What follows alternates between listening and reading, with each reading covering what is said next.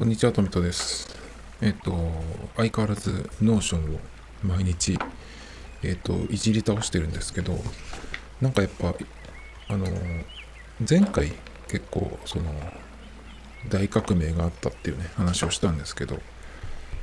なんかその Notion を触ってると、まだなんかできるんじゃないかとか、なんかここに入れると合うものって何かないのかなみたいなね。それとか今できてるページを何かしたらさらに良くなるんじゃないかとかね、そんなことばっか考えてるんですけど、基本的にその Notion っていうのは、まあ、ツールなのでね、その、これが、えー、何かをしてくれるってわけじゃなくて、まあ、これを使うことによって、その自分が、なんだろう、そのいろんな、まあ、タスクを効率よくこなしていくとかあとはそのデータベースを作ることでえっとまあ自分のその頭の中に入れておかなくてもここに整理できる。そういうなんかうん脳の補助ツールみたいな感じかなと思ってるんですけどなんかこれをこう、え作ることが面白くなってきちゃってまあ昨日、まあ今週、先週か、先週結構だからいろいろその進んだんですよね。だけどまだなんかできるんじゃないかとかね、思って、そのいつものゆかさんの動画をまた頭から今日見てやってたんですけど、まあ、そんな中、うんと、もう割とその自分の使い方としてはね、必要なところっていうのはどんどん Notion に取り込んで、さらに、その、毎日のこととか、まあいろいろですね、こう進むようになっていっていったのでそのやることをその中心にどんどん毎日を進めていけばいいんですけど今日見てたらあのそのルックス的なところ見た目をちょっとこういじるっていうのをやり始めたんですね。でそれがえっ、とアイコンをつけるっていうやつまあなんかそんなでもなさそうな感じがしちゃうんですけどでもこれが結構面白くて、まずどこにアイコンをつけるかっていうと、その一個一個のページに、うんと、開くと、アイコンをつけるっていうのが、その元々の機能で備わってるんですね。で、それっていうのは、その端末の中のアイコンが、えっと、その、つけられるようになっていて、まあ、iPhone とか、あとは Android とか、まあ大体その共通しているアイコンはいっぱいあるんですけど。だから iPhone、iPad でつけたものを Android で開くとちゃんとそれの同じようなアイコンになってたりとかするんで、えっ、といいんですけどそれ以外にその自分でこの画像をアイコンにしたいっていうのをアップロードしたりとかあとは、えっ、とリンクを貼るっていうこともできるんですね、まあ、直リンを貼っちゃうってやつですね。まあだからショッピングサイトとか大きいところにあるやつを、まあ、借りてくるっていうのが割と間違いないかなっていう、どこかわかんないサイトから持ってきてもいいんですけど、そこが消えてしまうと、直輪の場合は消えてしまうんでね。で、そんな中、そのゆかさんの動画の中で、ここのアイコンを使ってますっていうのを紹介されてるのがあって、それが icon8.com .com っていうところ、.com と .jp とあって、まあ、僕は JP の方で、えっ、ー、と、アカウントを作って、えっ、ー、と、有料のやつもあるんですけど、無料のやつでもかなりいっぱい使えるんですよ。で、どんなアイコンがあるかっていうと、そのまあ、本当にいろんなありとあらゆるジャンルのアイコンがあるんですけど、僕が今日つけたのは、えっ、ー、と、ナイキのスーッシュのロゴが、まあスーッシュですね。あの、ヒュッてなってるやつ、あれがオレンジのやつがあったんで、うんと、その、買い物のところ、買い物のところで、えっ、ー、と、今、ちょうどナイキのセールもやってる、というか、やってるというか、えっ、ー、と、ナイキのアプリのセールは、次の水曜日7日から、えっ、と、対象商品が30%オフになるっていうのが予告できてて、やっと来たかって感じなんですけど、まあそれがだからクリアランスの、えー、商品、ね、クリアランスの値段になったものがさらに30になるのかそうじゃなくて、まあ、いわゆるプロパーの商品が30になるのかちょっとわかんないんですけど。まあそれによってはねあんまり良くなければまあ他のなんだろうなそのアマゾンはあんまないけど PayPay モールとかで、ね、品番で検索してこれっていうのをね買うかまああとはリアル店舗を見ていって買うかどうするか。1個ねすごい欲しいやつがあるんですけど T シャツがあって走る時に使おうかなっていうのがあるんですけどそれがなかなかそのナイキの公式では下がらなくてうんとどっかのリアル店舗では少し下がってたんですけど定価が3300円で下がって2700円だったんですよ。でそのちょっと前に PayPay モールで探した時にうんとありましてそれも2700円ぐらいだったんですけどえっと静岡への送料が無料であと、その時に PayPay モールのクーポンっていうのがあって、うんと、最大で800円引きになるっていうのがあったんで、それを使うと2000円切ったぐらいの値段で買えたんですね。で、それで買えばよかったんですけど、ナイキのセールが、その、公式の方のアプリのセールがまだ来てなかったんで、割とその、公式の方が割引率が思い切ってることが多かったんです、今まで。なので、ちょっと待ってみようと思って今待ってる状態なんですけど、今のところ、その30%オフっていう、うん、予告だけ来てて、まあ、どこから30%オフになるかっていうのもあるんですけど、まあ、だから定価の3300円から、うんと、30%オフじゃあそんな大したことないですよ。2000円で僕買おうとかっていうふうに思ってたんで、まあこの間のその PayPay モールで買えばよかったんですけど。まあ、他にもいろいろあるんでね、ナイキの場合は。買いたいものがね。まあだからちょっといくらで買えるかわかんないですけど、もしかしたらその、えー、ペイペイモールのやつでね、買えばよかったかなっていう、そっちのやつはもう、その買おうと思ってたお店のやつが売り切れちゃって、あとは、そのペイペイモールのクーポンもうなくなっちゃったんですよね。まあまたそれ復活するんじゃないかなと思うんですけど、復活したところで買いたいお店のやつが売れちゃったのでね、ちょっとどうしようかなっていうところなんですけど、やっぱり買い物は決断が必要ですね。あと株か、株のえ買う時と売り買いでの時にその頭と尻尾はくれてやるみたいなさ、あの、一番その高いところで売るとか、底値で買うっていうのを、まあそれは理想だけど、それを待ってると逃すっていうことがあるんで、そこを狙わないっていうのも賢い買い方売り方とかよく言われるんですけどまあ実際の買い物でもまあそうだなって物が買えなかったら意味がないんでね。だからまあリアル店舗でパッて買ってくるのが一番いいのかなと思うんですけど。でもなんかこの値段で買いたいっていうので買える方となんかそのちょっとゲーム感覚でねなんかやったっていう感じがあるんで。まあとりあえずその30%のナイキのね、7日からのやつをちょっと今待ってるんですけど、それで、えっと、僕の今ショッピング、うん、データベースというか、そこのカテゴリーじゃないね、それがあるんですけど、そこに、ナイキのもので今、3つぐらい欲しいものがあるんですよ。で、その、えー、名前のところに、まあ、ナイキなんとか T シャツとかなんとかいろいろ書いてあるんですけど、そこに、そのナイキのロゴ、えっと、icon8.com.jp から、えっと、そこにあった、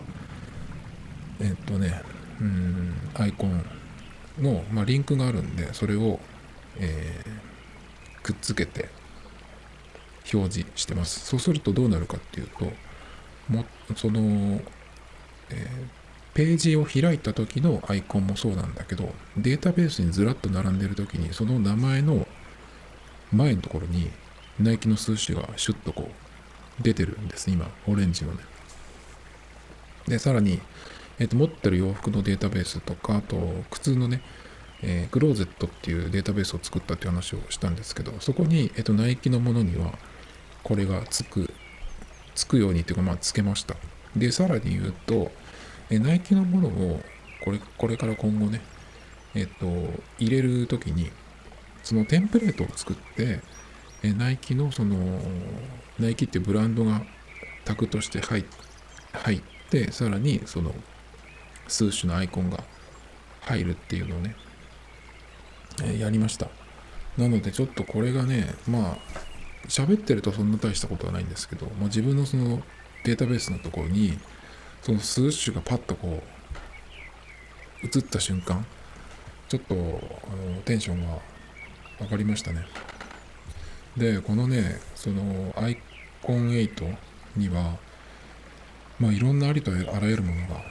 アイコンがあってそのブランドとか企業のロゴとかもいっぱいあるんですよ。だから今ナイキの話をしましたけどえっ、と、まあ、車のフェラーリとかポルシェとかランボルギーニとかベンツとかそういうのもあるしあとはアメコミのうんキャラクターのやつアベンジャーズのやつとかねもあるし YouTube とか Apple とか Google とかもちろんこの Notion のやつもあるしそれからあとは何だっけかなまあ結構もうほんとありとあらゆるアイコンがあってだからそのテンプレート作るときにうんとこれのカテゴリーのやつはこのアイコンをもう最初からつけつけちゃうみたいなやつをねできる。ねさっきのナイキのテンプレを作ったっていう話のように。だからもともといろんなそのえアイコンが、えーアイコンとか絵文字があるんですけどそこにないものとかまあそういう固有のブランドとかのものをねそういうのを入れるとさらに面白くなりますでもうちょっとその実用的なえっ、と付け方なんですけど今日新たに作ったデータベースがあってそれがプロジェクトっていうやつなんですけどプロジェクトっていうとなんかすごい、えー大げさになりそうなんですがあの何かっていうとこのポッドキャストのことですね。えっ、と、とかた、たまにその YouTube でなんか作ったりするのとか、あとこれちょっとした動画みたいなの作って Twitter にやろうとかって思いついたやつを今までタスクリストに入れてたりとか、あとは、でも、ポッドキャストのやつは結構手書きのノートとか紙のノートにささっと書いて、こんなやつを喋るとかね、書いて、その、できたら終わりっていう感じにしてたんですけど、まあそのタスクのとこに、このポッドキャストのやつとかも入れたいなと思ったんですね。で、えーそれを、うんと、普通のタスクの中に一緒に入れちゃうか、別のデータベースにして、その中に入れるかとかいろいろ考えてたんですけど、うんとよく考えたら、そのタスクのとこに入れたら、そのタスク名っていうところにこうずらっと並ぶので、そこから、えっ、と、なんかその、うん別のプロパティにタグ付けでもして、そこに、例えば、ポッドキャストとか YouTube とかっていう風に入れたものだけを別の、うーん、ビューにしたリンクドデータベースにコピーしたやつですね。それをこう、別の、なんていうのか、そのプロジェクト用のやつにするかとか考えたんですけど、それでなんかその、どういう風にしたら、その、ポッドキャストとか YouTube のやつを、その、うまく、今まで、今作ってるメインのタスクリストに入れていくっていうのができるかなというふうのをちょっと今日結構考えながらいろいろ作ってたんですけど、そのさっきのゆかさんのやつですね。それの動画を、うんと、また頭から見返してて、そういえばゆかさんのやつもプロジェクトっていうデータベースを作ってやってたなと思ったんで、どういうその、なんていうのかな、うん、えー位置関係というか、になってた、なってるのかなと思って、そのサイドバーとかも見せてくれるんで、どういうふうに置いてるのかなと思ったら、僕はなんとなくそのタスクの中に全部入れて、そこからこう、振り分けてるのかなと思ったんですけど、そうじゃなくて、ゆかさんの場合は、プロジェクトっていう一個のページ、データベースを作って、その中に、例えばその YouTube を作るときに、うんと、こんな内容とかこんなタイトルっていうのを作って、それがその一番、えーそのデータベースのネームのとこですね。そこにまあなんかタイトル的なことを書いてあって。で、タスクっていうのは、それを、その、えー例えば、毎日 Notion 丸1みたいな動画のタイトルだったとするとそれ自体がタスクじゃなくてその動画のタイトルのに付随するというかその中でいろいろやるタスクっていうのが出てくるんですね。だからその YouTube だったら撮影とかその前に台本作りとかあと撮影したら編集とかそういう段階があるんでその段階それをこうタスクっていう風にしていましたね。なんでうんとねこれなかなかちょっと自分で言ってても何言ってるかよくわからなくなっちゃうんですけどそんな感じでやってたのでちょっと僕もそれを真似してえっとタスク名はそのタイトルみたいな。例えば僕だったら今これはえっと261回目のポッドキャストなんですけど261の1っていうそれをなんか作る的なね261っていうのをタスク名にするんじゃなくてプロジェクトっていう別のデータベースを作ってそこにえっ、ー、と、シャープ261っていうのをね、まず書きます。で、さらにそのプロパティのところに、その、シャープ261っていうのが何のことなのかっていうことで、まあ、種類をね、えっ、ー、と、タグ付けしていきます。この場合は、ポッドキャストのやつなんで、シャープ261で種類をポッドキャスト。で、他のまあ、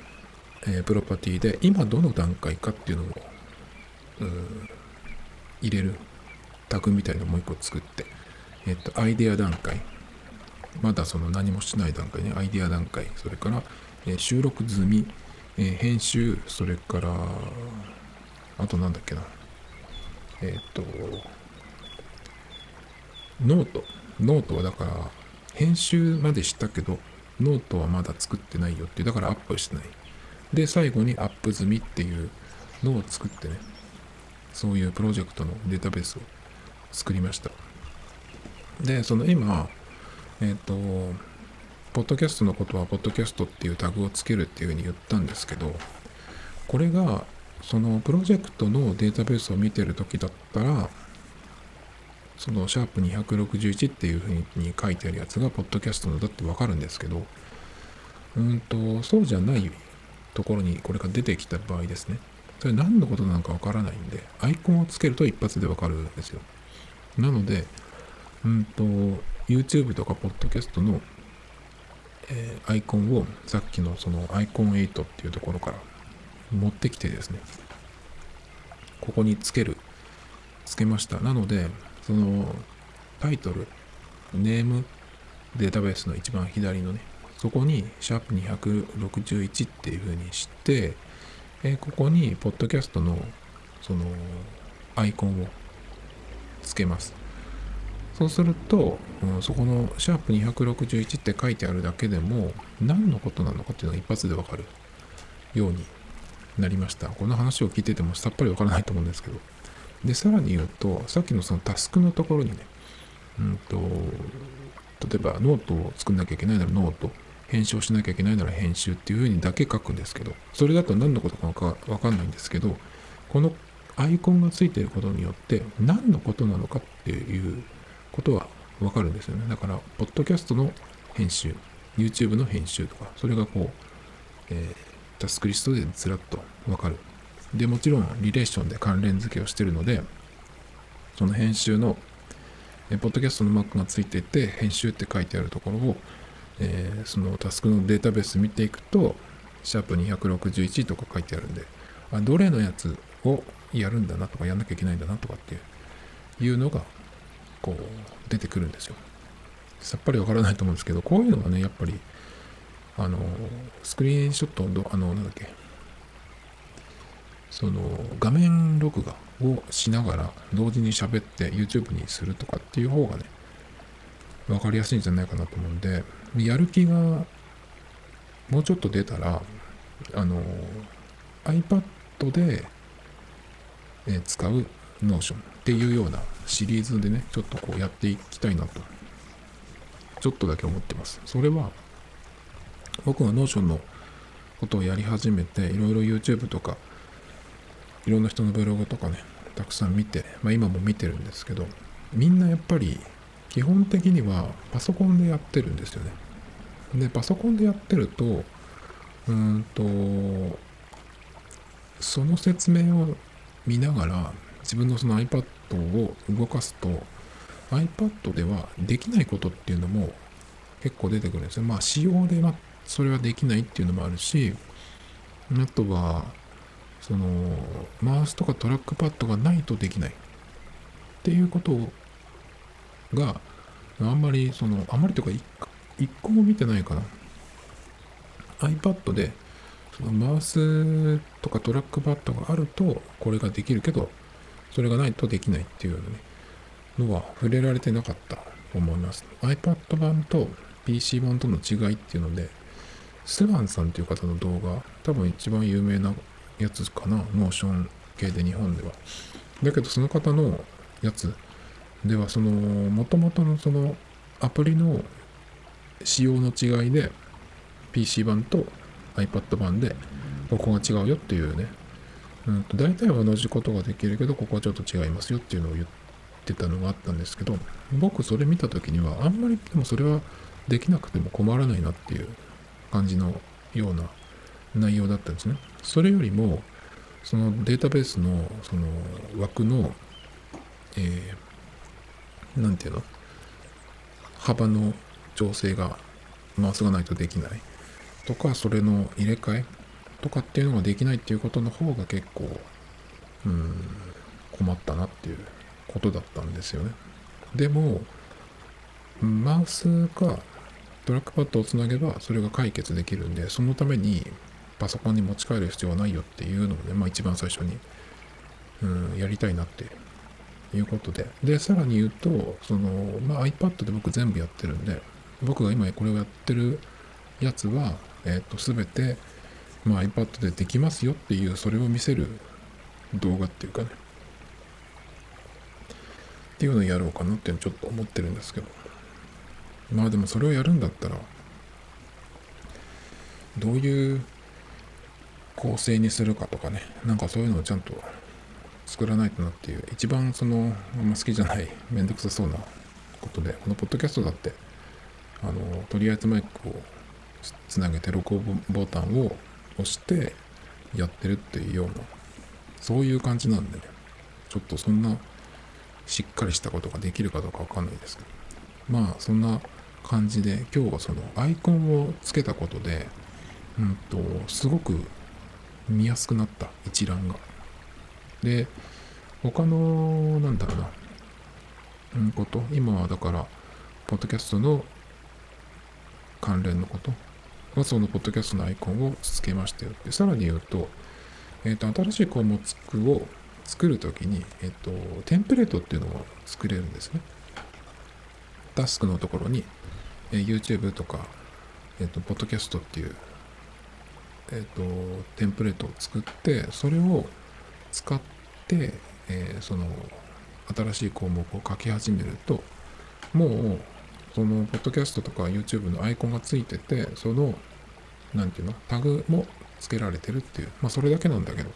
アイコンはもともとないやつっていうのは、そのさっき言ったみたいに自分でアップロードするか、あとはリンクを貼り付ける。っていうことになるんですけど、毎回リンクを貼り付けるっていうのは結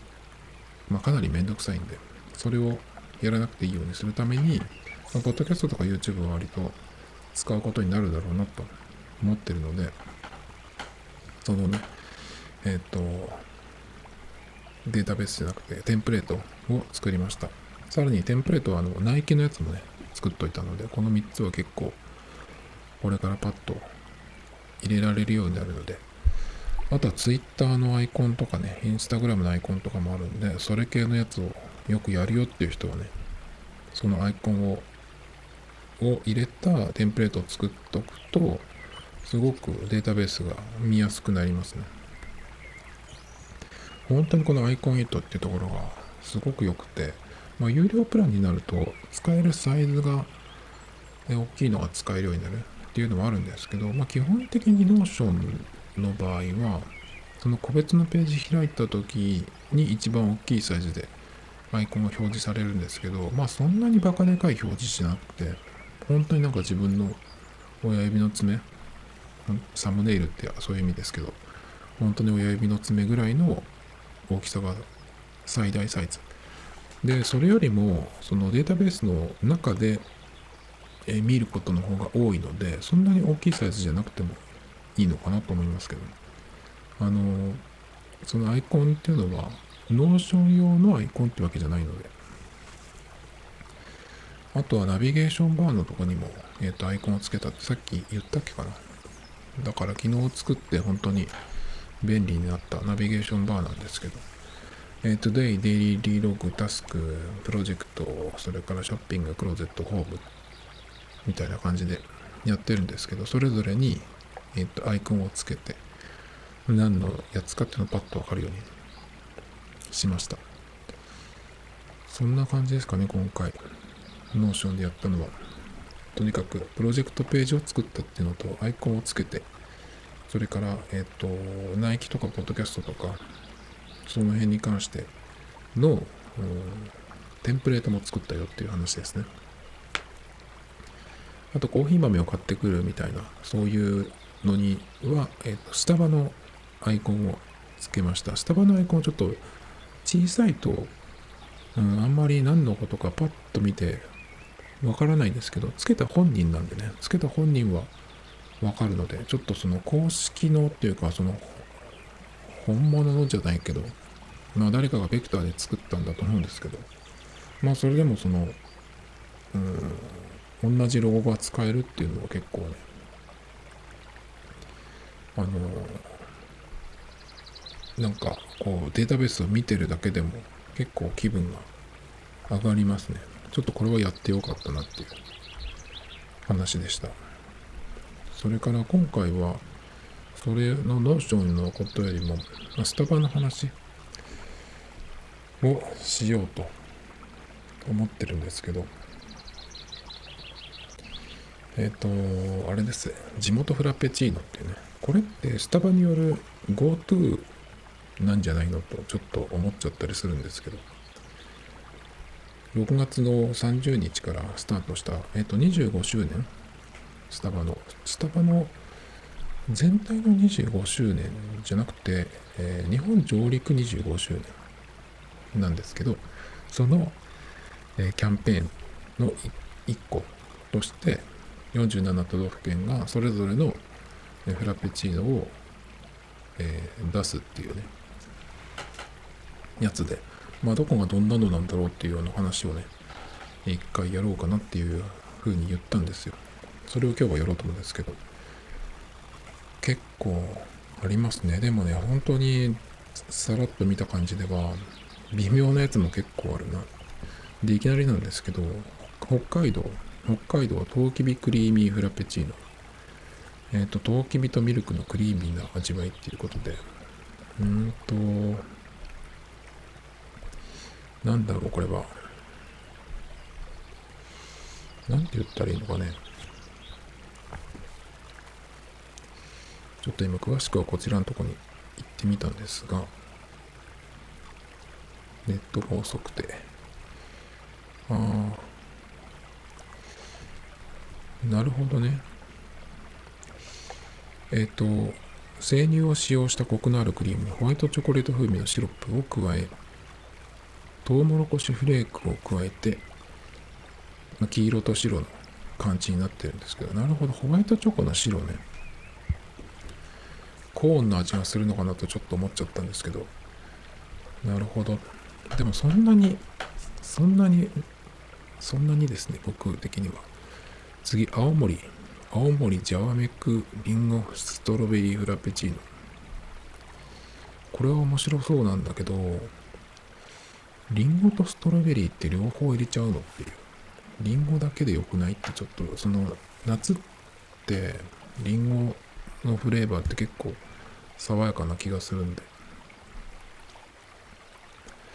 でもそれもちょっと僕的に良さそうですね。ちょっとメモってきますかね。えっ、と、青、青森。次。岩手めんこい抹茶ごまフラペチーノ。抹茶とごま、結構良さげですね。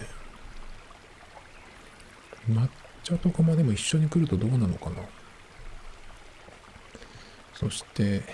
今が岩手でしょ？宮城。宮城ダッチャずんだ抹茶フラペチーノ。これ僕ずんだ餅って食べたことないんですけど食べたことある人は結構ハマるとか美味しいとかってよく言いますね。ずんだシェイクとかは美味しいとかって聞いたことあるんで結構なんかこれは良さげな気がしますね。まあでもずんだを知らないので僕的には何とも言えないんですけど。次秋田は秋田甘じょっぺ塩キャラメルフラペチーノ。えー、ちょっとこれは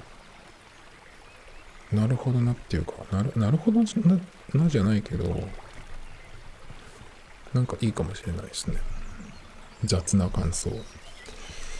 山形。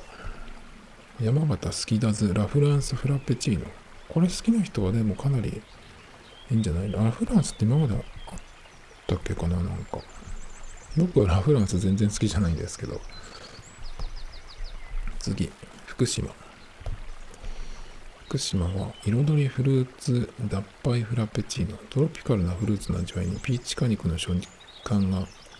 新しいピーチマンゴーマスカットみたいなのが入ってる。これなんかうまそうですね。フルーツ系で結構ふんだんに入ってるのってなかなかないと思うんで。レギュラーのやつはね。次茨城。メロン。メロンイガッペクリーミーフラペチーノ。なんかこのさ方言入れるのってマストなのかな。方言入れてくださいっていうだったのかな？方言なんか入れなくてもよくないっていう気がちょっとしちゃうんですけどメロンのフラペチーノってなんかでも僕は記憶にない。でも美味しそうですね。そして栃木。栃木ライサマパチパチチョコレートフラペチーノ。弾けるキャンディー。が入ってるらしいんですけど前なんかこういうのあったっけかな。チョコ系のフラペチーノ。な栃木とチョコって何か関係あるのかな。これはなんかでも普通じゃないっていう感じがちょっとしちゃうんだけど。次群馬、えー、群馬ダンベヨーグルトマンゴーフラペチーノ。うまそうですね。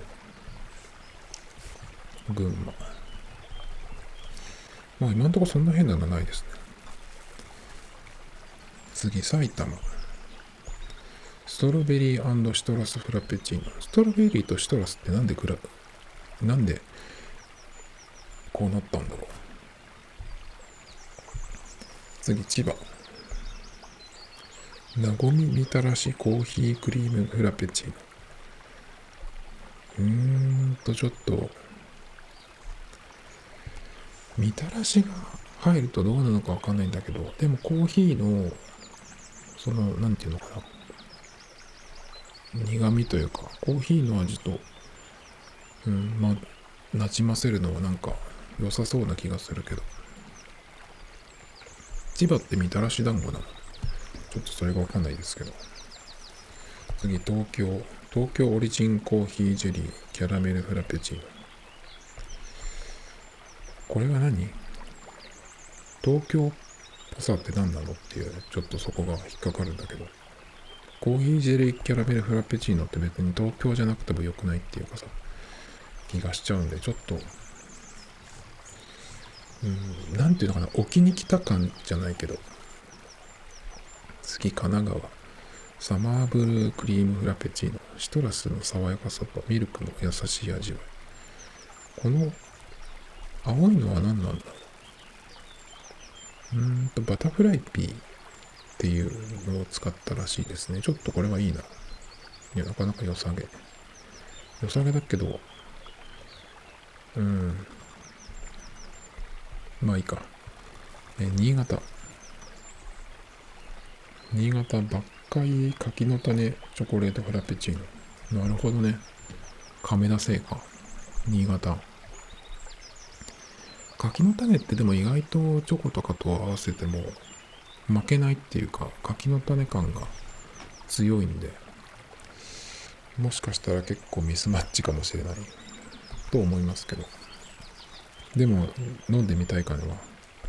ありますね。富山、まるでスイカ茶フラペチーノ。なるほどね。僕あんまりスイカがちょっとあれなんで、えっと、次、石川。いいじ棒ほうじ茶フラペチーノ。まあ、こういうのは、なんかその、お茶が、ほうじ茶フラペチーノって確か、ほうじ茶ラテかな？わかんないけど。なんかあったと思うんで。まあ、よくあるやつっていうかね。次、福井。福井、えっ、ー、と、ほやほや米ポン抹茶フラペチーノ。米ポンってあれのあの、駄菓子のやつですね。それが下に入ってますね。どういう感じになるんだろう、これは。上にもあるけど、ポン菓子ってやつね。うん。まあ、抹茶なら間違いないと思うんですけど、その、ポン菓子がどうなのかな。次、山梨。山梨ってて、ぶどうホワイトチョコレートクリームフラペチーノ。これは、かなり飲みたい。ぶどう系のやつって今まであったっけかな。それとホワイト、ホワイトチョコ、かなりいいんじゃないでしょうか。次、長野。長野は、えまろやかりんごバターキャラメルフラペチーノ。どんな感じなんでしょうね。想像つかないんですけど、りんごとバターっていうのがちょっとわからないんですけど。え岐阜。岐阜、八尾根抹茶コーヒージェリーフラペチーノ。まあ間違いないでしょうね。え次、静岡。静岡ここですけど、え、みかんシトラスだらけフラペチ。みかんシトラスだらけフラペチ。完全にオレンジですね。これはでも、うまそう。そのうち飲んできます。え、愛知。嫌な予感がしますけど、え、デラーミャあんこコーヒーフラペチーノ。うん。あんこってあったっけかな？あんことホイップは合うのはわかるんですけど、そこにまあコーヒーが混ざってっていうかね。まあそんなにでも、フラペチーノってコーヒー風味が強いわけじゃないので、割とその氷感があるのでね。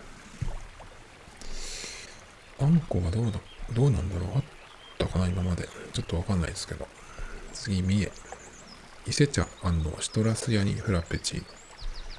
ノ。お茶、ほうじ茶とか抹茶をこう結構使うところが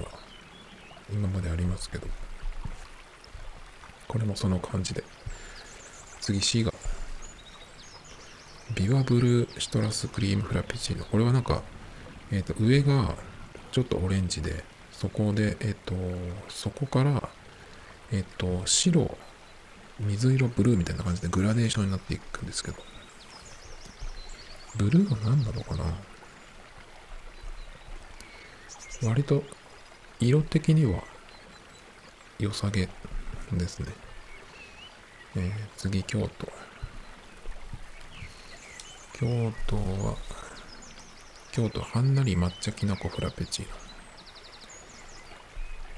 ノ。なるほど。僕、きなこがね、ちょっと えー、次、大阪。大阪めっちゃ果物クリームフラペチーノ。あ、なるほど。ミックスジュースのやつ？風味っていうか、らしいですね。次、兵庫。兵庫、大人のバリチョコハイトクリーミーフラペチーノ。チョコレート尽くし的なやつ。まあ、美味しいと思いますけど、なんか、これじゃなくても、普段のその、うん、チョコレートシリーズとかで出てきそうなんで、次、奈良。奈良ならではほうじ茶ホワイトチョコレートフラペチーノ。ちょっとかぶっちゃってるのあるね、やっぱり。ほうじ茶抹茶系で。次、和歌山。あ、和歌山。えー、スレモテの村みかんシトラスフラペチーノ。静岡と結構丸かぶり感がありますけど。そして鳥取。鳥取って何があるんだろう？鳥取ガイナキャラメルクリーミーフラペチーノ。多分砂丘を見立てたっていうような見た目的なとこからのっていう感じですかね。次、島根。え島根クリーミー抹茶コーヒー5円フラペチーノ。名前が変わったくらいなのかな？先ほどから来る抹茶シリーズの。まあどうしてもそれは被るところはありますけど。岡山でーれーフルーツサンシャインフラペチーノ。フルーツミックス的な。次、広島。広島瀬戸内レモンシトラスジャケフラペチーノ。ちょっと僕これを飲みたいですね。レモンってくるとちょっと。次、山口。山口は、重ねチョルご抹茶フラペチーノ。ごまと抹茶？さっきと全く一緒じゃないえー、徳島。ジューシースダチシトラスヤットサーフラペチーノ。なるほど。すだちが入るってことで、ちょっとさっきのそのみかん、シトラス系とちょっと変わってくる感じですかね。香川。えー、香川和三本。和三本抹茶にシーマイフラペチーノ。なるほどね。和三本って好きな人はいるけど、あんまりわからないです、僕は。えっ、ー、と、次、愛媛。愛媛もみかんかと思いきやそうではなくて、キウイフルーツフラペチーノ。これはないんじゃない？あんまり。高知。高知は、えー、ジンジャーシトラス焼きフラペチーノ。なるほど。えー、福岡。福岡は、えー、なんて読むのこれ。八の女って、八乙女かな？わかんないけど。茶屋犬フラペチーノ。お茶ですね。えー、それから、佐賀は、チカットカリカリシュガーチョコレートフラペチーノ。なるほど。長崎。カステラコーヒーやんクリームフラペチーノ。コーヒー風味のカステラとミルクのコンビネーション。コーヒー風味のカステラ？どうなってんだろうこれは。ちょっと気になる。熊本。えザクザクビスケットパイチョコレートフラペチーノ。なるほど。大分。ワクワクカボスシトラスチャフラペチーノ。結構シトラス系がかぶりますね。宮崎。宮崎手激ラッキラヒューガナツフラペチーノ。ヒューガナツ初めて出てきましたけど、ヒューガナッツの酸味とマンゴーの甘さが新しい。これはちょっと僕、ヒューガナッツ好きなんで、宮崎ね。次、鹿児島。鹿児島はチャイッペ黒蜜クリームフラペチーノ。なるほど。沖縄。最後。沖縄カリーチンスコーバニラキャラメルフラペチーノ。だそうです。でもこれ結構美味しいんじゃないかな。みたいな感じでちょっとバーッと見てきましたけど。青森、秋田、福島。それから、えっ、ー、と、メロンのやつってなんだっけ茨城、群馬、山梨、それから、広島、宮崎かなが気になりましたね。やっぱどうしても、かぶるのはあるのはしょうがないですけど。うん、でもなんか柑橘系と、それから抹茶系、チョコ系が結構多いかなっていう気がしましたね。だからこっから、その、次のなんか限定におそらくなんか出てくるんじゃないかなって。うんと、この中で一番、その、売れたやつというか評判が良かったやつそれをベースにして全国でやるっていうのはうん秋ぐらい秋か冬ぐらいに